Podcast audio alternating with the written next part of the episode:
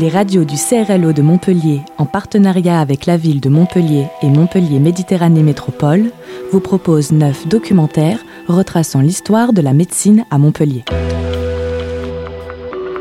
Une série d'entretiens avec des historiens, des guides, des médecins, des structures médicales et des responsables des labos à la pointe de la recherche. Une médecine à la pointe, robotique, intelligence artificielle et les figures modernes de la médecine montpelliéraine. Un documentaire proposé par Divergence FM. En première partie, c'est le professeur Arnaud Bourdin, président de la délégation à la recherche clinique et à l'innovation DRCI du CHU de Montpellier, qui nous parlera du pôle recherche du CHU. Puis, le médecin urgentiste Blaise Debien nous emmène sur le campus Arnaud de Villeneuve et la plateforme de simulation de la faculté de médecine animée par le centre d'enseignement en soins d'urgence. Là-bas, nous attendent des robots patients utilisés par les étudiants en formation pour parfaire leurs gestes techniques.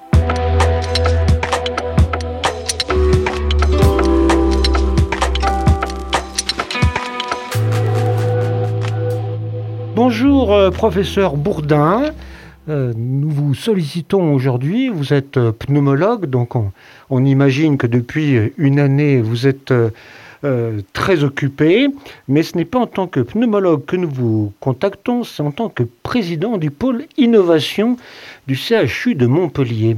Alors, qu'est-ce que c'est que ce pôle innovation, comment il est né et quel est son rôle aujourd'hui ?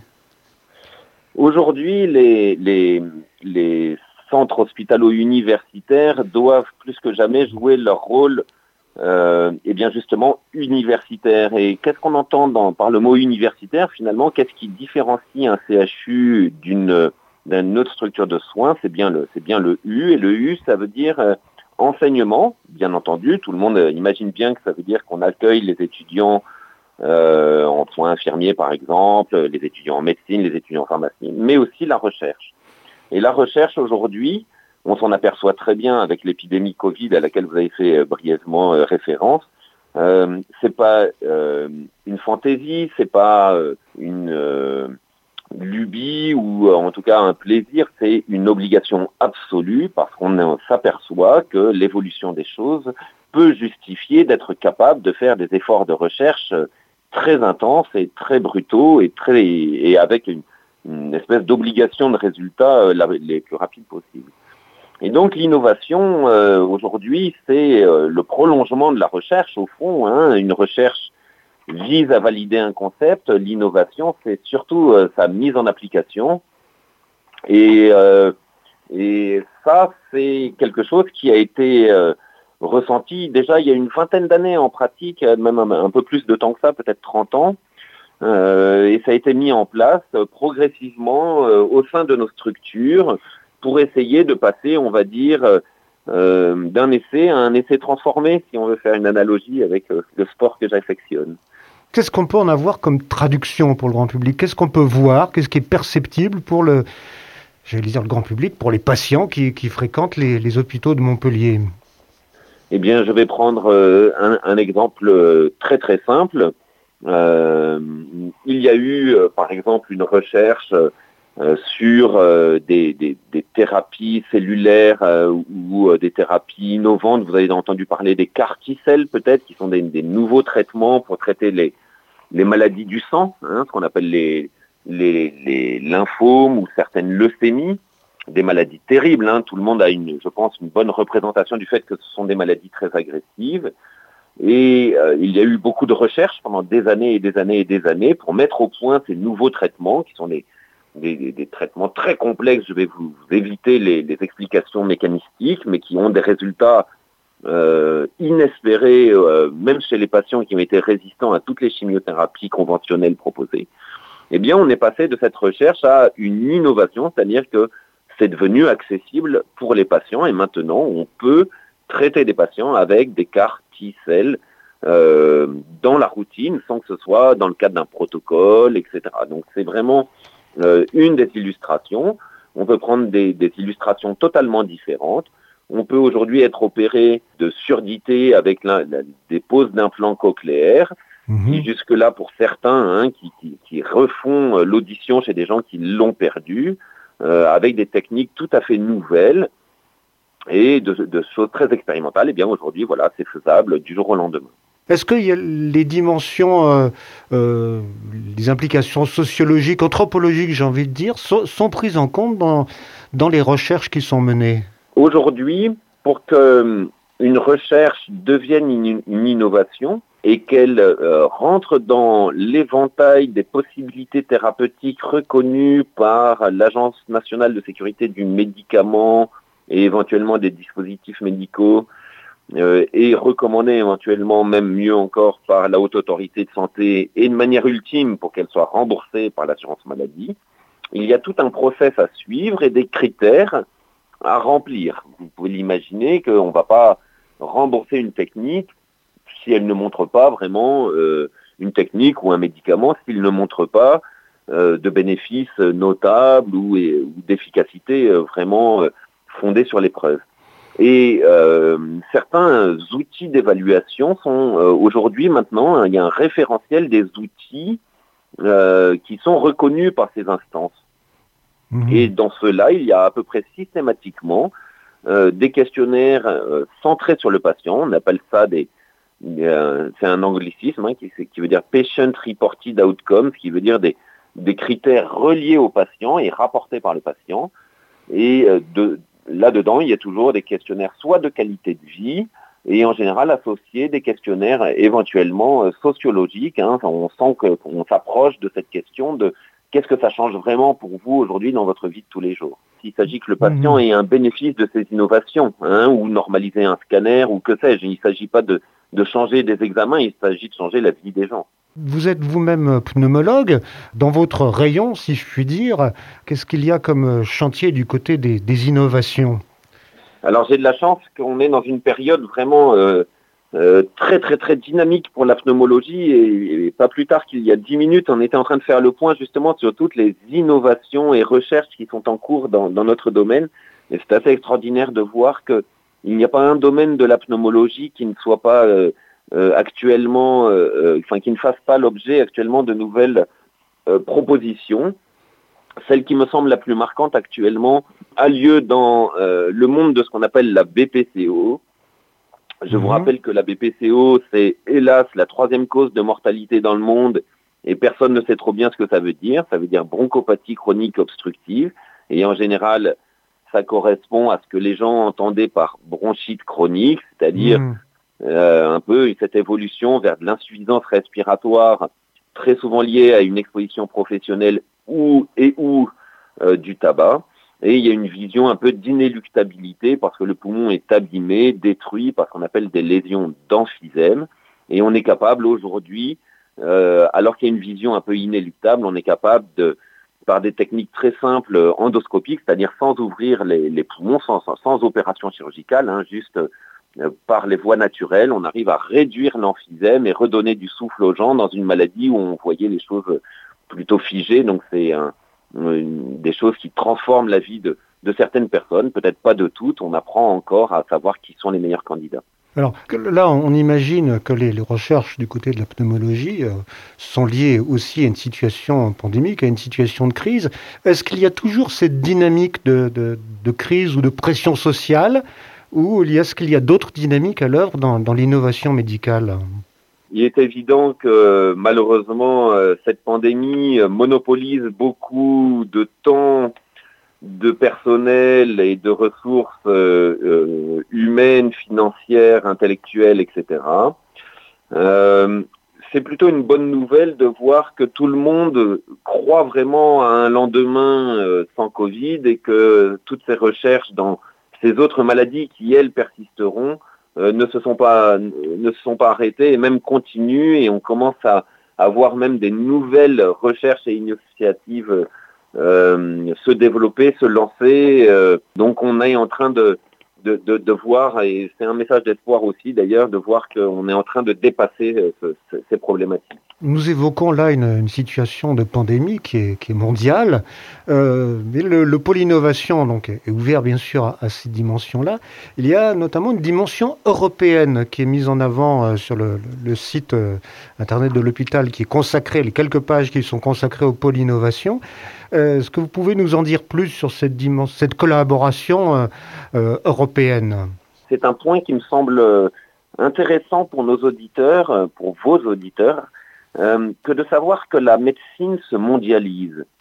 Parfois, nous recevons des patients en consultation qui sont inquiets d'être peut-être avec une maladie rare, ou en tout cas que les gens connaissent peu, et ils se demandent toujours dans quelle mesure, du fait que cette maladie soit rare, ils ne bénéficient que de l'expérience, que du médecin qu'ils ont en face d'eux, qui en a peut-être vu deux autres comme eux.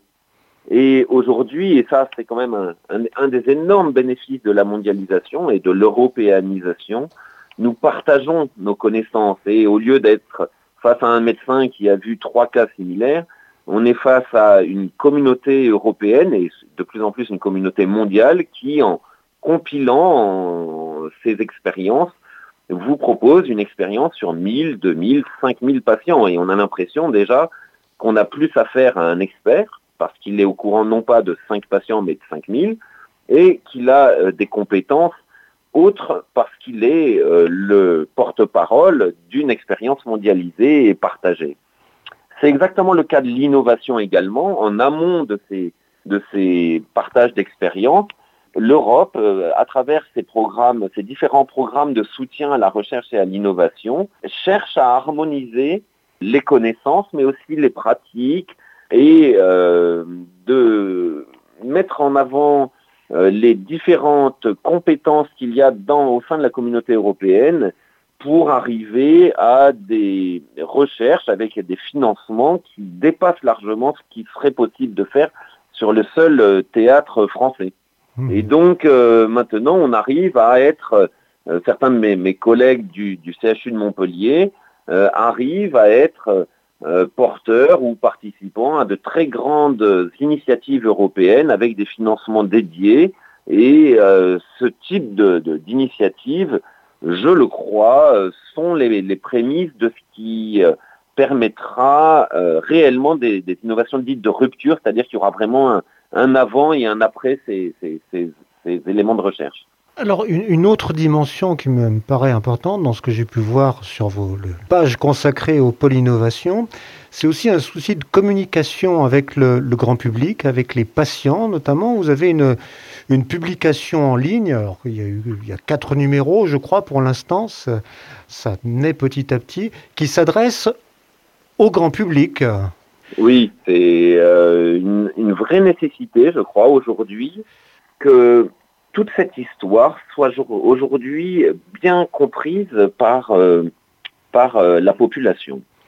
Le moment du Covid a été, on en a beaucoup parlé, je pense que c'est un terme que vous avez entendu, il y a eu une forme d'hystérisation de la science, c'est-à-dire qu'on a cru qu'on pouvait faire de la science en temps réel et communiquer tous les doutes, toutes les failles et toutes les inquiétudes qu'on peut avoir face à un protocole scientifique, et on a essayé d'aller tellement vite qu'on a été trop vite, c'est indiscutable, et on a affirmé des choses comme étant des vérités qui n'en étaient pas.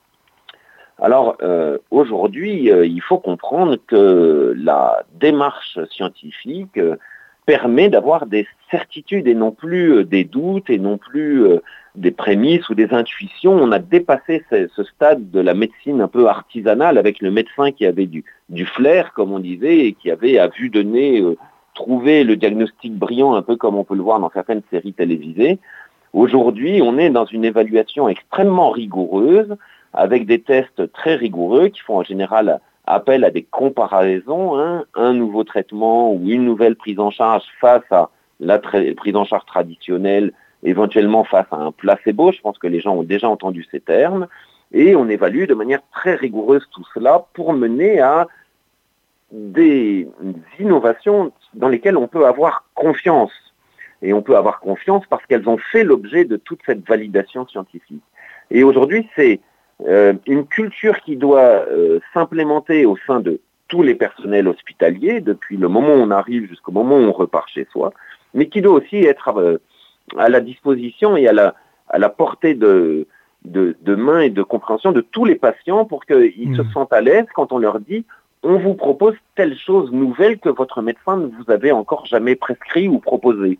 Et comment est-ce qu'on peut avoir confiance dans une telle chose si on n'a pas cette lecture de tout ça? Donc effectivement, nous voulons absolument, et je pense que c'est très éthique, que nous communiquions sur nos recherches, notamment lorsqu'elles sont positives, mais aussi lorsqu'elles sont négatives, car c'est tout aussi important de savoir ce qu'il ne faut pas faire. Et je crois qu'on progresse énormément dans ce domaine, et donc c'est une volonté très claire, à travers nos communications, d'aller vers le grand public. Alors pour découvrir tout ça concrètement, je vous propose, pour terminer notre entretien, d'évoquer la journée du 29 mai 2021, organisée à la faculté, qui s'appelle « La faculté écrit son histoire contemporaine ». Alors vous m'avez dit que vous n'êtes pas l'organisateur, mais vous y participez. De quoi s'agit-il ? À Montpellier, nous avons l'immense bonheur d'avoir une faculté de médecine qui écrit ses 800 ans. Et malheureusement, là aussi, la pandémie fera qu'on écrira sa 801e année, en fait, ce qui en fait la plus ancienne faculté de médecine ayant été toujours en activité, certaines ayant eu des petites pauses dans leur activité. C'est incroyable, mais peut-on avoir une faculté centrée sur son passé, à la lueur de tout ce qu'on vient de dire? Et donc, l'objet de cette journée, c'est de... Au contraire, bien montrer que cette capacité à avoir de l'histoire, et en étant conscient de son histoire, de comment s'est écrit l'enseignement, mais aussi la recherche, qui sont les domaines facultaires, comment on peut se projeter dans vraiment la faculté du 3e millénaire, avec tout ce que ça doit avoir de révolutionnaire, depuis l'enseignement jusqu'à la recherche et l'innovation. Et ce sera donc une très grande journée qui visera à montrer que bien que, ou au contraire, grâce à son ancienneté, cette faculté s'inscrit vraiment dans la médecine de demain et dans la médecine ultramoderne. Illustration de ce que vous venez de dire, la première intervention qui sera proposée parle de la chirurgie qui devient simulée et robotisée. Et je crois qu'il y a des expérimentations à Arnaud de Villeneuve sur ces questions-là. Alors, il y a absolument des expérimentations un peu partout. Il faut savoir que la nouvelle faculté de médecine de Montpellier possède tout un étage dédié à la simulation, où vous retrouvez vraiment un bloc opératoire avec la salle de réveil et la réanimation qui va avec, où tous les étudiants passent pour faire l'intervention idéale. Les réanimateurs, enfin les étudiants réanimateurs et anesthésistes sont là aussi, et on simule toute la séquence qui entoure ce moment, et ce qui permet de ne pas être et jamais dans l'idée de la première fois sur le patient. Hein. Et effectivement, on en arrive aujourd'hui à être capable d'opérer des patients, tout le monde le sait, je pense maintenant, mais c'est toujours bon de le rappeler, des opérations assistées par des robots qui permettent des gestes plus précis, plus sécurisés, et donc probablement avec des conditions de sécurité augmentée, mais aussi avec éventuellement des bénéfices pour les patients. C'est le cas, par exemple, de manière très claire et maintenant assez connu du grand public en urologie, par exemple, pour les interventions sur la prostate.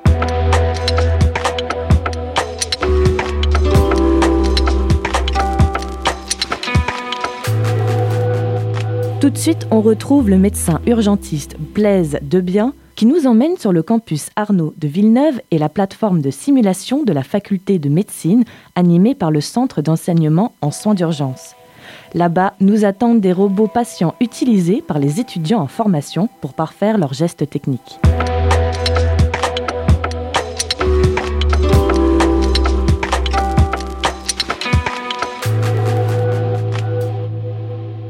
Alors la simulation en santé, c'est quelque chose qui apparaît relativement, nouveau. Nouveau parce qu'on en parle beaucoup, parce que vraiment ça a été diffusé maintenant. En fait, on apprend simulation depuis Hippocrate.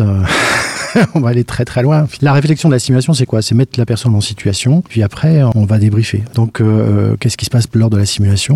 On agit, et le fait d'agir va permettre de mobiliser toutes les connaissances que l'étudiant a finalement acquis et va mobiliser en situation. Alors ici, on est dans la salle commune où l'ensemble des étudiants vont pouvoir se réunir. Alors, ils se réunissent avant, ils se réunissent pendant et ils se réunissent après. Ce mannequin, il est, que vous allez voir, c'est Simon 3G. Simon 3G, il a plein de particularités. C'est qu'il est capable de retransmettre finalement tous les signes qu'un homme peut avoir réalisés et effectués. D'abord, dans le domaine relationnel, il est capable de parler. Il est capable d'avoir de l'émotion aussi, parce qu'il est capable de pleurer. Il est capable d'avoir des sécrétions. Il est capable d'être présent. Et l'évaluation de la conscience, elle va se faire parce qu'il ouvre les yeux, il cligne des yeux.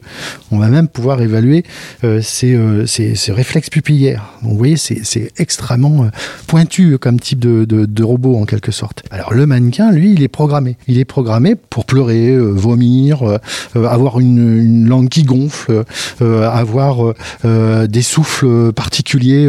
Tous les jours, je peux changer ce patient.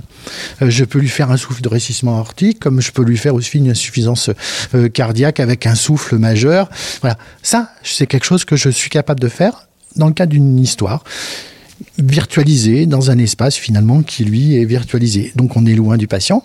Alors ça c'est assez chouette parce que le fait d'être loin du patient, ça veut dire qu'à ce moment-là, on apprend sans danger pour le patient lui-même. Voilà. C'est ce que j'allais vous demander. Sur le site de la plateforme de simulation, on peut lire jamais la première fois sur un patient. Et c'est aussi pour l'étudiant parce que l'étudiant plus libre, il sera plus finalement, il sera ouvert, je dirais, à l'apprentissage. Le fait d'être face à un patient, eh ben, il peut y avoir des blocages et l'étudiant à ce moment-là n'apprend plus, à ce moment-là, voire même être mis en échec et à ce moment-là n'apprend plus du tout. Alors ça ne veut pas dire qu'en simulation, on va pas des fois mettre les étudiants en échec, mais finalement c'est un échec relatif. Hein, c'est un échec plus intellectuel qu'autre chose. On apprend par nos erreurs ici et l'erreur, elle est tout à fait permise, elle est même autorisée, elle est même favorisé. Concrètement, l'étudiant, il va arriver, il va être face à ce robot patient qui est malade et il va devoir déterminer quelle réponse apporter à cette situation. Ah oui, non seulement la réponse, enfin, il va déterminer la réponse, c'est-à-dire que ça va créer chez lui, ça va développer un raisonnement clinique qui lui permettra après d'échafauder non seulement un diagnostic, mais évaluer un risque, évaluer une prise en charge et l'esprit d'une prise en charge avec un environnement qui est celui de l'hôpital, c'est-à-dire avec les outils de l'hôpital. Et donc, s'il doit lui administrer un médicament, par exemple, est-ce que le robot va réagir aux médicaments comme un patient? Bien entendu, c'est comme ça que ça va se passer. C'est-à-dire que le robot, lui, il est finalement, il est programmé pour répondre en fonction du produit, mais en fonction d'objectifs pédagogiques. C'est-à-dire que l'étudiant a réalisé le geste qu'il fallait bien, le mannequin, lui, va évoluer dans le bon sens. L'objectif pédagogique n'est pas rempli, le mannequin va à ce moment-là se dégrader jusqu'au moment où il ne faudra pas qu'il meure, parce que de toute façon, on ne veut pas aller jusqu'à l'échec complet de l'étudiant. Donc, parce qu'on est quand même... on a une éthique en simulation, et ça, c'est un principe de base. Alors, ça, c'est intéressant, parce que...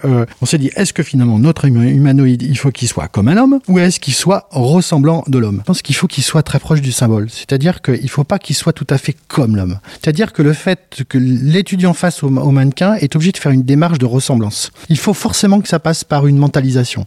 Et cette mentalisation, elle va être produite par cet écart un peu à la réalité vraie, quoi, en quelque sorte. Donc il ne faut pas que ce soit tout à fait vrai, il faut que ce soit de la simulation. Alors là, on entre dans une autre salle où on a de nouveau des robots qui sont allongés sur des lits, des adultes, un enfant et peut-être même une femme enceinte, non ? Qu'est-ce qu'on voit comme patient ? Pouvez-vous nous expliquer ? Alors ici, vous rentrez un petit peu dans la caverne d'Ali Baba de la simulation. C'est l'endroit où on va stocker toute notre flotte. On a une femme qui est gestante. On va avoir ici un autre simulateur comme celui qu'on vient de visiter là. On a un petit de 8 ans qui est capable lui aussi de pleurer, qui est capable de parler, qu'on va pouvoir ausculter, qui va pouvoir aussi être défibrillé et qui pourra donc nous faire un scénario. Enfin, ce qu'on peut dire ici, c'est qu'on a une vingtaine de simulateurs de haute fidélité. On va avoir aussi des bébés, vous voyez, des tout petits bébés qui on va pouvoir examiner, on va pouvoir faire des soins de cordon si on veut.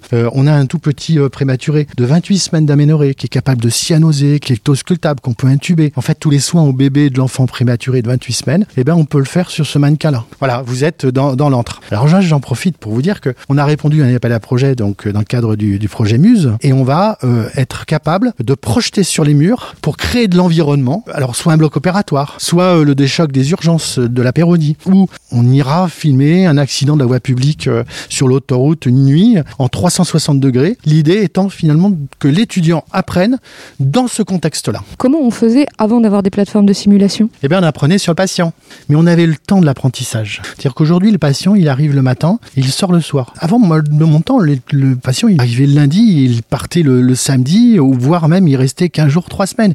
Et on lui faisait à ce moment-là son check-up et tous les examens sur 2 semaines, 3 semaines. Maintenant, le patient, il est chez lui. C'est-à-dire qu'il vient simplement pour des examens et tout est rassemblé le même jour. Finalement, ces centres de simulation sont venus, c'est imposé. On ne peut plus apprendre à faire des médecins performants comme avant. Après, l'évolution de cette technique pédagogique a évolué en fonction aussi de la technicité. C'est-à-dire qu'on a rajouté, bien sûr, du numérique, de l'informatique sur tous ces mannequins. Et à cette période-là, on a eu le centre d'enseignement de soins d'urgence, et bien un partenariat, privilégié avec l'université. Et on a fait venir sur notre centre, sur le centre du CESU. Et cette collaboration s'est enrichie petit à petit. Et quand il a fallu, jeter les bases de la nouvelle faculté, et bien c'était tout à fait naturel qu'on retrouve le centre d'enseignement de soins d'urgence ici au sein de la faculté. Voilà, c'est une belle collaboration entre le CHU et l'université.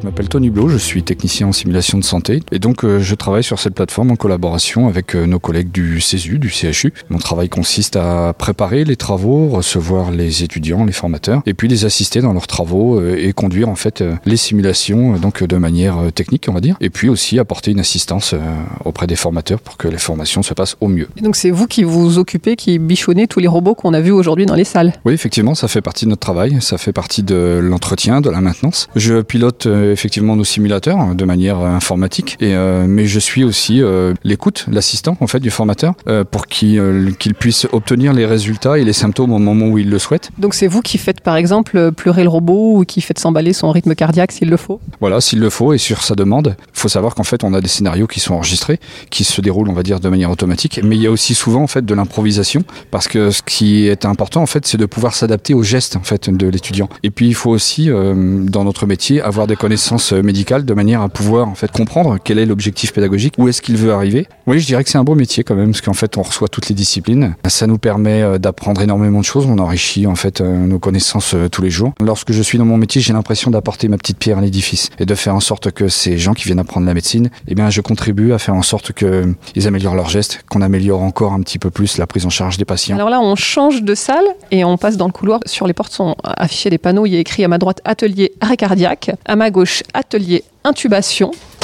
Et là, on va dans une salle de débriefing. La transformation, je dirais, d'un savoir en connaissance et de connaissance en compétence, ça se passe ici. Donc l'étudiant va pouvoir visualiser ce qui s'est passé dans l'autre pièce. C'est-à-dire qu'il a été filmé pendant toute la simulation et qu'il revoit la vidéo après ? Alors il peut revoir la vidéo, il va pouvoir d'ailleurs revoir cette vidéo. Mais surtout aussi ses collègues qui sont restés ici, qui ont pu l'avoir vu pendant la séquence de simulation. Et l'étudiant après la simulation, il va débriefer sur ce qu'il a fait.